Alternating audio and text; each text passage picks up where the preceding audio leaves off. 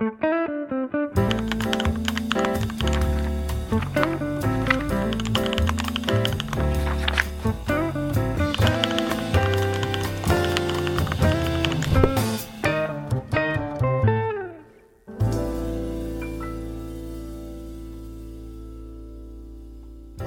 eu sou Ivano Menezes. E eu sou Nathan Matos e hoje estamos aqui para falar de quê, Ivano Menezes? Sobre a função social do livro. Lembra que a gente falou no último episódio sobre isso e que daria e renderia um papo? Vamos ver se rende esse papo hoje, né, Nathan? Vai render, vai render ainda mais porque Isa de Oliveira e Roberto Menezes estão hoje conosco. E aí, Isa, e aí, Beto? Olá, pessoal. Olá, pessoal. Estamos aqui para mais um podcast do Literatura BR. Eu gosto é assim. Mas antes de qualquer outra coisa, queria dar um recadinho aí do começo do podcast, né, Ivandro? Não é jabá ainda não. Espero que nós tenhamos vários jabás para fazer aí durante o ano, porque a gente precisa do apoio de vocês lá no nosso Catarse recorrente. Estamos passando, ultrapassamos os 50% da primeira meta de quatro metas que temos. É, isso aí.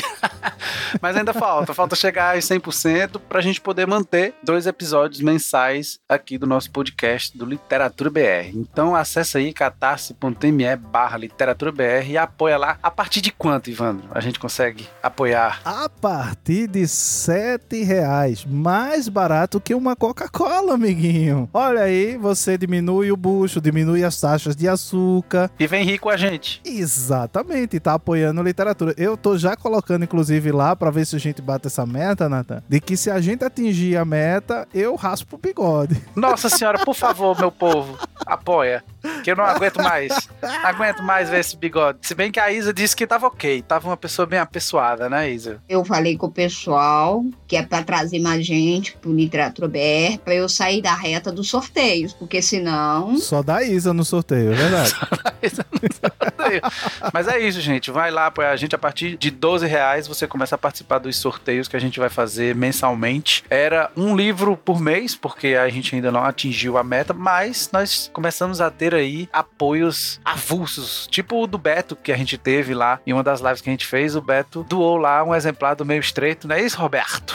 Foi, é, para mim é um prazer estar tá encontrando o leitor através desse podcast, também através das lives do Literatura BR. No final das contas, só é vantagem apoiar o Catarse. Então, assim, vamos embora, que agora em março, ao final do mês, a gente vai ter outro sorteio. E ao invés de um livro, a gente já tá com dois livros. De repente, até o final do mês, com mais apoiadores, a gente acaba angariando aí outros livros de editoras parceiras e de autores e autoras parceiras para poder fazer sorteio, assim, bem parrudo, assim. Não é não, Isa? Afinal de contas, tem coisa melhor do que ganhar um livro? É claro que não. Tem, tem. Ganhar dois livros. Ganhar dinheiro também. ai, ai.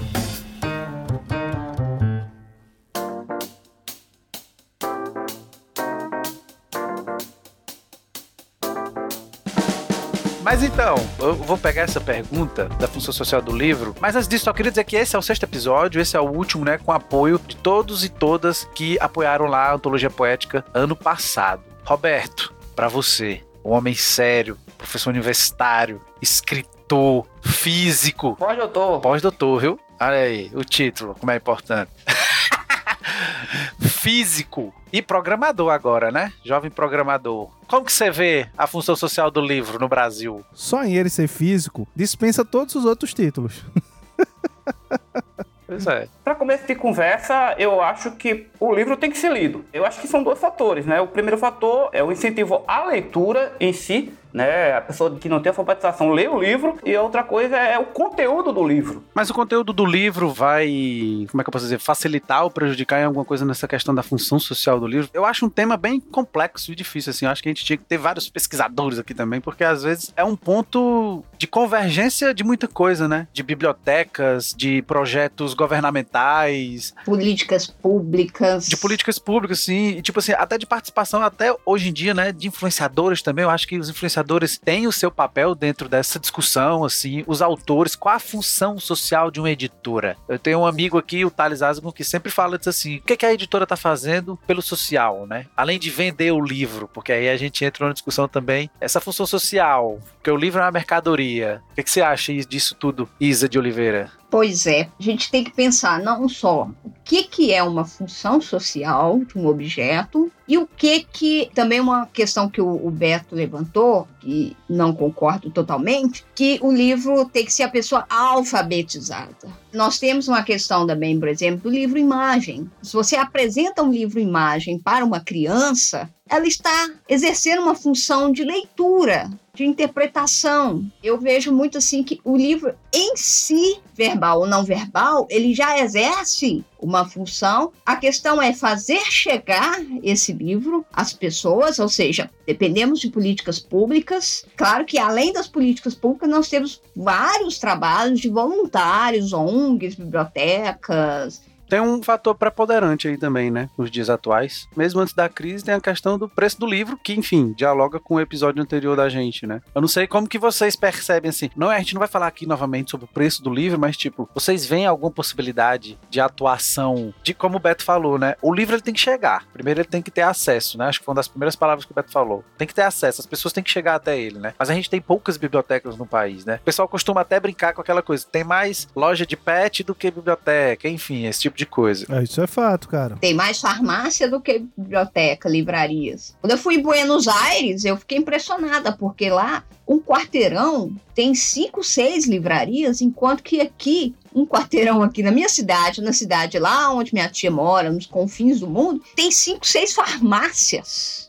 A minha cidade não tem livraria. Que tinha, fechou. E as pessoas iam para tomar café, iam para tomar um vinho, mas não iam para comprar livro. Né? O que sustentava o tempo que ela ficou aberta não era a venda de livros, mas era exatamente essas coisas ao redor, né? E não necessariamente a venda do livro. E tem um detalhe também, né, gente? Muitas vezes você tem bibliotecas em cidades, mas são uma espécie de monumento, né? Que ninguém frequenta. Ah, essa semana eu tava na sala de aula e uma, e uma aluna minha veio falar comigo. E aí ela falou que foi na biblioteca aqui em Canidé de São Francisco, no sertão de Sergipe. E a moça da a bibliotecária lá falou: Ó, oh, venha mais vezes, venha pegar livro, porque ninguém vem aqui atrás dos livros. É muito pouca gente que vem, entendeu? E ela falou: professor, fiquei impressionado. Eu achei um defeito de cor. Falta de incentivo também, né? E ela disse: achou um defeito de cor, achou um monte de livros, achou um monte de livros de autores e autoras contemporâneos é, na biblioteca. Então, às vezes, você tem esse investimento às vezes tem isso, tá lá o livro, mas as pessoas não são levadas até a biblioteca, não é um espaço que para elas é familiar, né? Ainda é um espaço que algumas pessoas acham que é inacessível, né? Mas, ô Ivandro, uma coisa que eu sempre digo, a porta de entrada para o acesso ao livro, ao primeiro contato, é ainda a escola. Sem dúvida. Toda escola tem biblioteca. Tem que ter eu vejo que ali começa, é ali que deve começar, se iniciar. Claro, em casa, quando possível, quando não tem condições, a escola tem que exercer esse papel, essa função de trazer esse universo dos livros para a vida dos estudantes, das crianças que estão ali na escola. Deu que o livro não é um só um livro didático. Tem livros da literatura que também são informativos, que trazem muita coisa bacana. Eu até concordo contigo que a escola tem essa função, mas em que escola a gente está falando? Porque, pelo menos na realidade aqui do Nordeste, muitas escolas públicas, elas têm, quando tem uma biblioteca, um espaço assim, mal arranjado. Ou tá fechado, ou não tem um, um profissional para cuidar. Não. Isso aí não tem. Então você também tem poucos livros. Imagina, eu frequentava muito a livraria que tinha aqui. Na época, eu me lembro que as pessoas chegavam e nem os vendedores sabiam vender o livro. Porque eles não sabiam, eles não liam. Como eles não liam, eles não sabiam o que vender. Porque às vezes a gente tá falando de uma realidade que a gente às vezes fica pensando, ah, vou na livraria, tem um livreiro, vou na biblioteca, tem um bibliotecário que lê. Mas essa não é a grande realidade em muitos lugares, né? Então, às vezes as pessoas não sabiam. Às vezes eu ficava ali pitacando quando alguém ia comprar alguma coisa, quando alguém ia ver alguma coisa. Então acho que também tem isso. Não é só a questão do livro tá lá, do espaço tá lá, mas você tem que ter políticas, você tem que ter coisas que de uma certa maneira fomente aquele tipo de leitor a querer ir buscar o livro, ir atrás do livro. É, e esse fomento que você tá comentando com o Isa aí, ela colocou a escola, cada ponto que a gente vai abrindo aqui, eles vão abrindo outras ramificações, né? Porque quando a Isa falou do fomento tem que vir da escola, a primeira coisa que eu pensei foi, mas aí as escolas começam a censurar. De preferência, evidentemente, as particulares, né? Porque, assim, só o que a gente teve nos últimos anos, né, Beto? Foram censuras de vários livros, assim, né? Houve um desmonte em relação a, várias coisas que as escolas particulares com visões reacionárias, as escolas públicas fazem mais de dois anos que algumas escolas os alunos estão sem aulas presencial, é, tudo online. Nos últimos anos houve um esse desmonte que vai demorar um pouco para voltar. Mesmo assim, antes disso, sempre a realidade foi: quem lê livro é quem tem dinheiro. As pessoas que têm dinheiro, que têm uma educação mais favorecida, escolas mais favorecidas, acesso universidade e aquela coisa toda, é que cria a cultura de ler um livro. Então, o papel social do livro é uma pergunta que eu sempre faço. Eu escrevo para quem? Eu vou pegar o meu livro e vou escrever meu livro e quem vai agradar? Eu vou agradar quem? Agradar no sentido bom da palavra. A pessoa vai pegar e, e se identificar e, e, se reconhecer é, ali na, nas escritas enquanto leitor. Eu estou escrevendo para quem? Quem compra os meus livros? Então, eu como autor já penso nisso e, e eu me sinto muito incomodado, vou ser sincero. Eu queria que outro público lesse meu livro, não que geralmente lê. Não estou fazendo desfeita para quem lê. Não é isso que eu tô dizendo. Não, tô entendendo, tô entendendo. Tipo, se você tem acesso, se você tem um fomento, se você tem um incentivo, e você tem as políticas públicas que mantenha tudo isso, você começa a ter um público maior. É o que a gente fala assim, ah, lá fora o pessoal faz tiragem de livros de 3 mil, 5 mil, 10 mil exemplares. É uma coisa até pouca para alguns países. Aqui no Brasil a gente faz uma tiragem de mil exemplares, é tipo, oh, você tá fazendo mil exemplares a tiragem? Caramba, não sei o que. Tipo assim, velho, o nosso país tem 220 milhões de habitantes. Se você fazer uma tiragem de 300 exemplares, como como as pequenas editoras fazem, tipo, chega a ser até, desculpa a expressão, assim, mas é patético. 300 livros de um autor, de uma autora que está sendo publicado, evidentemente dentro de inúmeras dificuldades que existem, tanto para as pequenas editoras, para os autores e para as autoras, mas o mercado em si, tipo, como assim, velho? Aí eu tava conversando semana passada com um editor amigo e ele me lembrou de uma matéria que em 2020, não sei se vocês lembram disso, o Ministério da Educação ia descartar, eu acho que eram alguns milhões de livros que nunca foram utilizados. Livros para paradidáticos, né? Não importa se é paradidático, se não é. São livros que estão sendo descartados. E, tipo, como que a gente vai acreditar no governo, independente de qual seja? É óbvio que o que aí está, a gente, né? Não precisa nem a gente perder tempo com ele. Mas todo governo que tiver lá tem que fazer mais do que tem sido feito, né?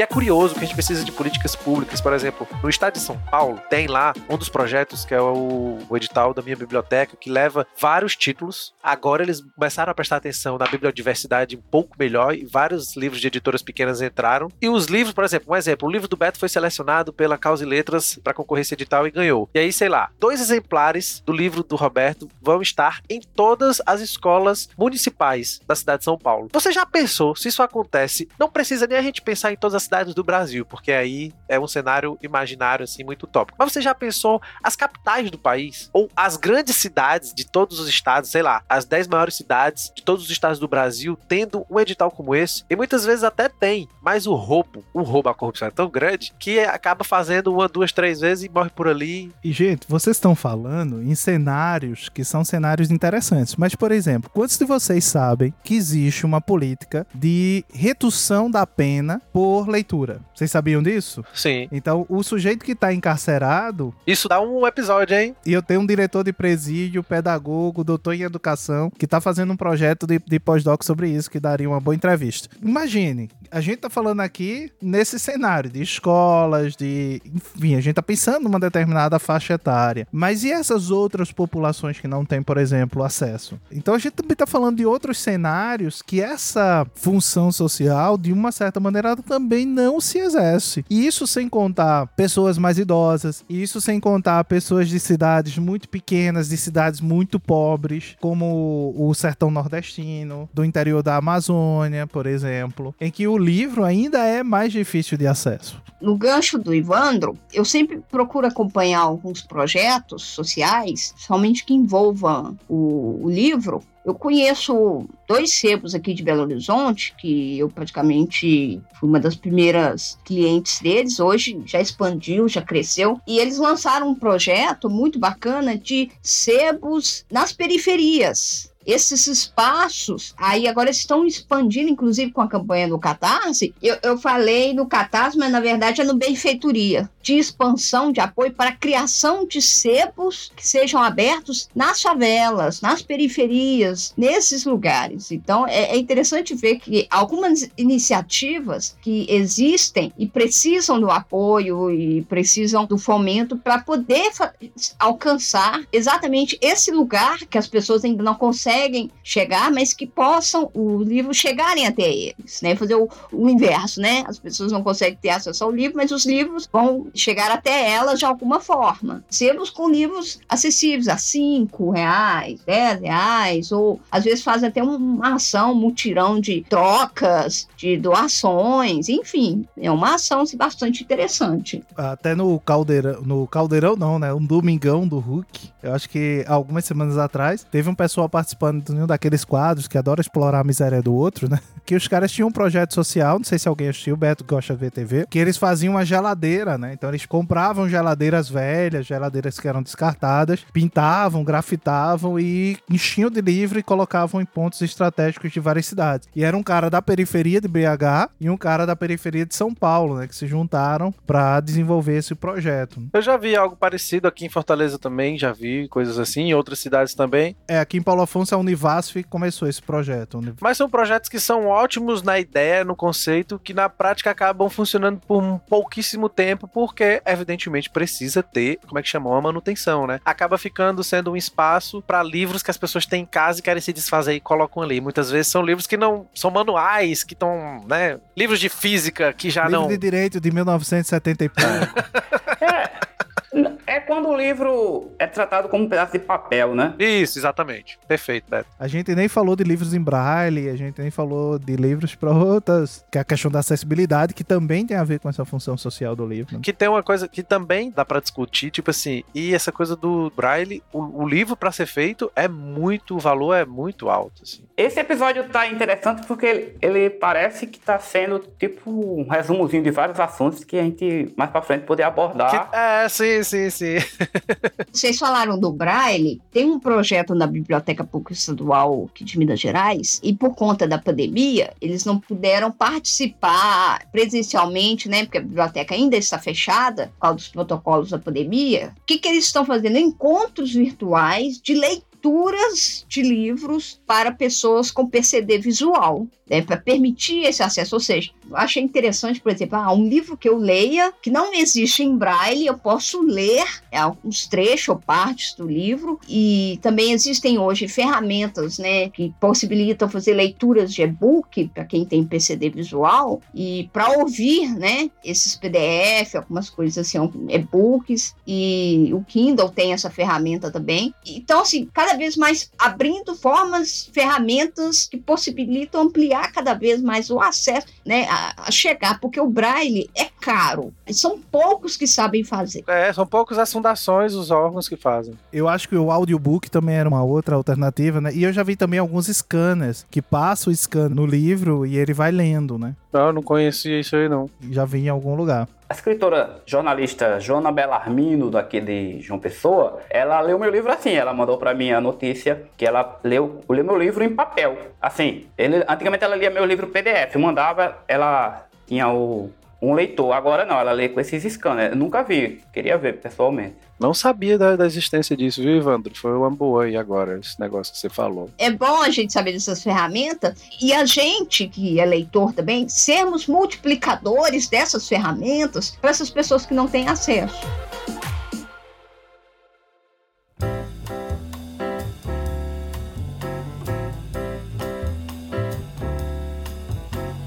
Uma discussão que eu acho que, como o, Ivan falou, algumas pessoas que acabam pesquisando mais a fundo esses temas, com certeza contribuiriam muito aqui. Mas como esse tema meio que a gente fez, meio que em seguida, colado no outro episódio, a gente foi aqui com a nossa equipezona aqui, Literatura BR, top na balada. Fala, Beto. Só um comentário assim, a gente tá de esperança, de falar uma, uma coisa positiva. Um, um ex-aluno meu, eu tava conversando aqui na internet com um ex-aluno meu, ele falou: professor, estou muito feliz, estou lendo muito. Eu tenho aqui no meu computador 4.800 livros. Eu estou lendo, estou muito feliz. Esses 4.800 livros que ele tinha, ele, segundo ele, ele pegou na internet de graça. Então, é, a leitura aí democratizada, traficando informação, né? Então, é um bom caminho, né? Traficando mesmo.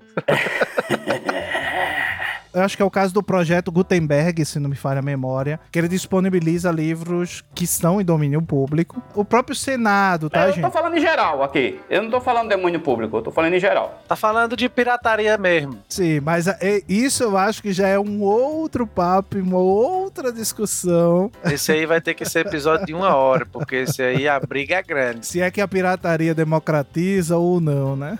Democratiza. Eu acho que a pessoa ser contra dizer que não democratiza, que a pirataria não democratiza, mas é outra questão mesmo. Democratiza. Vou te falar que eu acho que é cultural. Eu acho que todo estudante universitário não teria se formado sem a pirataria, né? Xerox é isso. Por quê? Porque o acesso é complicado, mas a gente está esquecendo de uma coisa que a gente deixou para falar agora no final do episódio, antes da gente se despedir, eu vou dizer.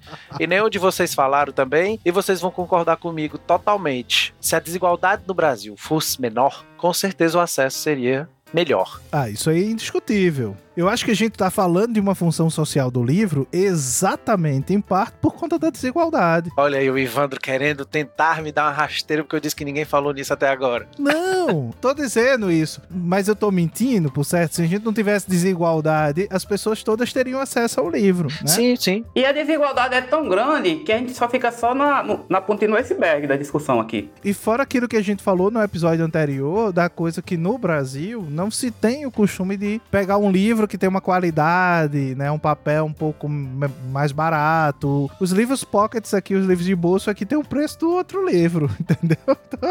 Foi bom. É como o Beto disse, esse episódio foi um episódio pra gente pontuar vários temas pra gente voltar aqui e discutir. E a gente só consegue discutir esses temas e ampliar o nosso tempo, porque a gente quer fazer podcasts de episódios de 45 minutos mais ou menos aí. Aí a gente vai começar o bordão que escutar o podcast do Literatura BR é melhor do que assistir uma partida de futebol. Já pensou? Aí o Casarim vai discordar provavelmente, hein? Eu, eu acho.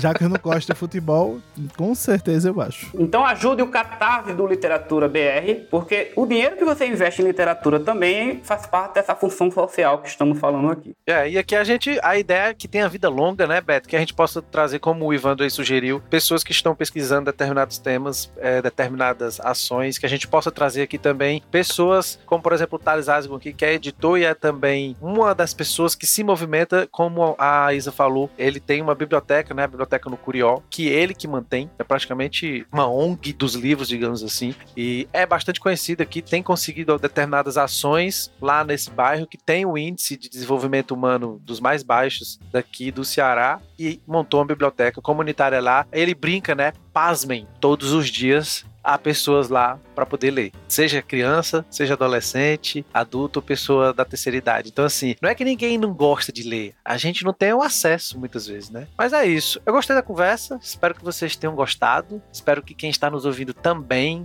e que se sinta aí à vontade para nos apoiar, a se inscrever lá no nosso canal no YouTube, nos seguir nas redes sociais e o que, é que vocês dizem nesse final? Tchau.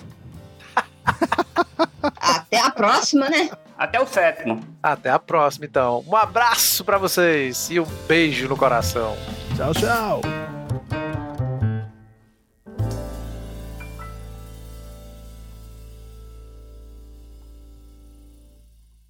Este podcast foi editado por Fê Gomes.